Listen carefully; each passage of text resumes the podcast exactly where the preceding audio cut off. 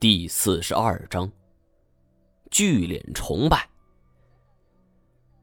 魏长青虽然说的十分含糊，但是我常年在云南等地，知道有一些巫术的派别的确是如此的，他们所崇拜的东西也是五花八门。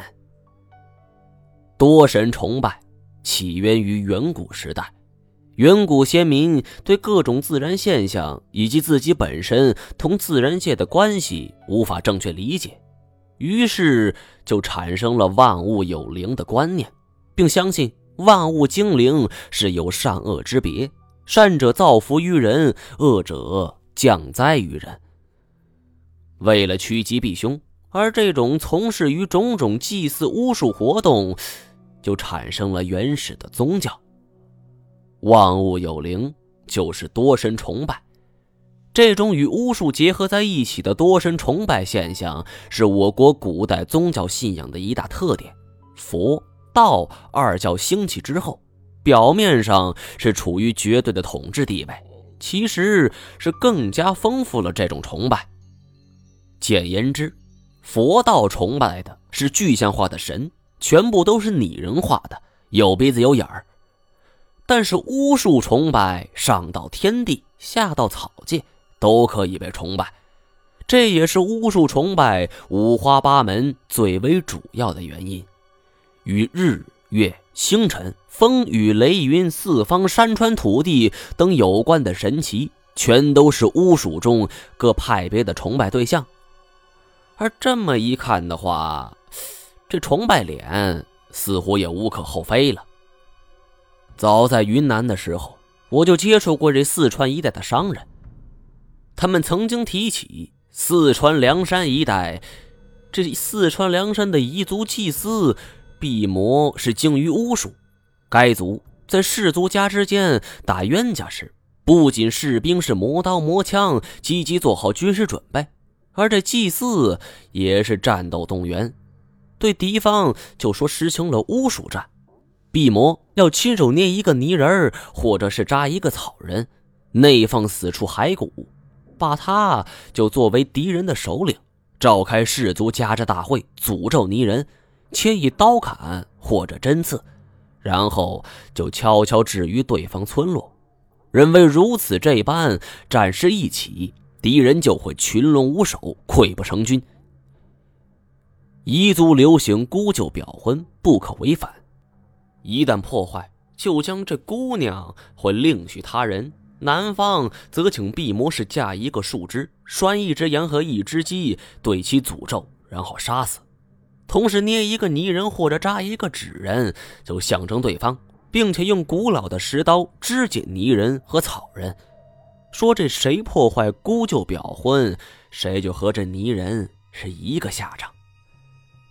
事实上。这就是一种巫术替身，比如东山嘴和刘和良出土的孕妇陶塑像、案板出土的陶塑像等等。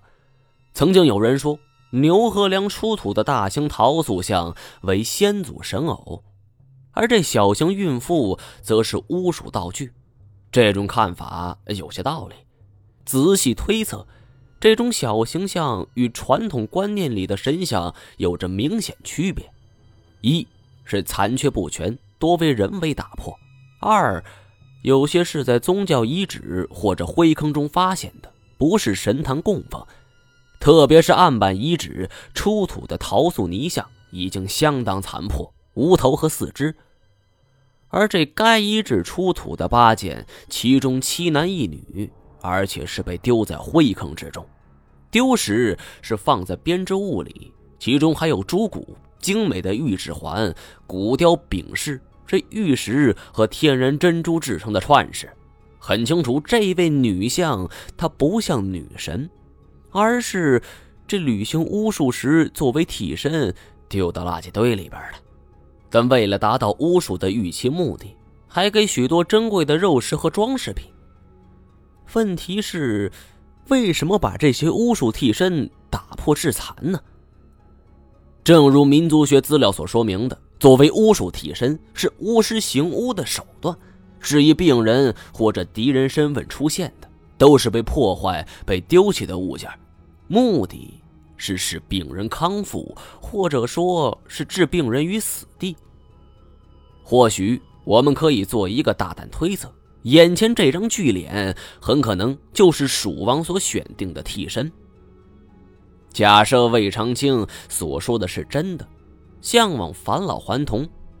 那么，为了阻止脸上容貌发生变化，他极有可能用这张脸来代替自己，希望岁月流逝能够使这张脸变得苍老，而自己则是不发生任何的变化。仔细一想，我的推测也能站住脚。眼前这张巨脸，一张嘴唇就比我们一个成年人还要大。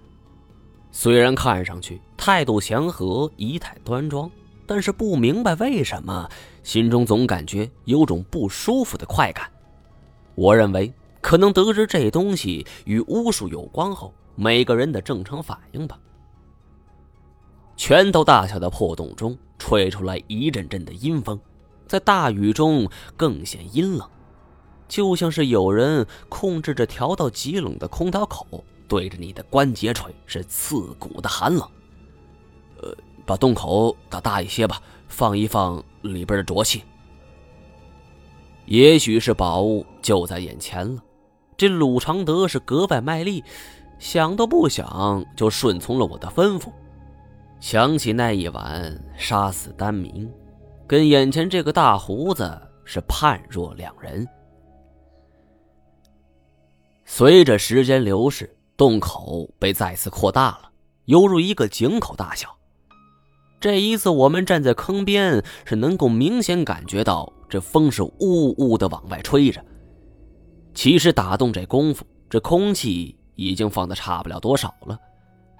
但是为了保险起见，我们还是戴上了防毒面具，然后顺着提前绑好的安全绳索，就溜进了墓道中。